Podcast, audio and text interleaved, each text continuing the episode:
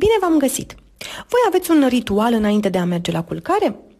În povestea de astăzi o să descoperiți ce ritual de adormire are micul șoricel. Seara se lasă încetișor. E vremea de culcare, puișor. Noapte bună, somn ușor. Cei mici și cei mari acum se liniștesc, închid ochișorii și se odihnesc. Sătul de joacă, micul șoricel vine acasă, merge cătinel. Se freacă la năsuc și cască. Apoi hăinuța și-o dezbracă. Se spală pe nas, pe dinți, face băiță, se perie bine pe plană și codiță. Familia șoricel e gata de culcare. Patul îmbie la somn și la visare. Tata adorme și sforă e ușurel, iar mama îngână un cântecel.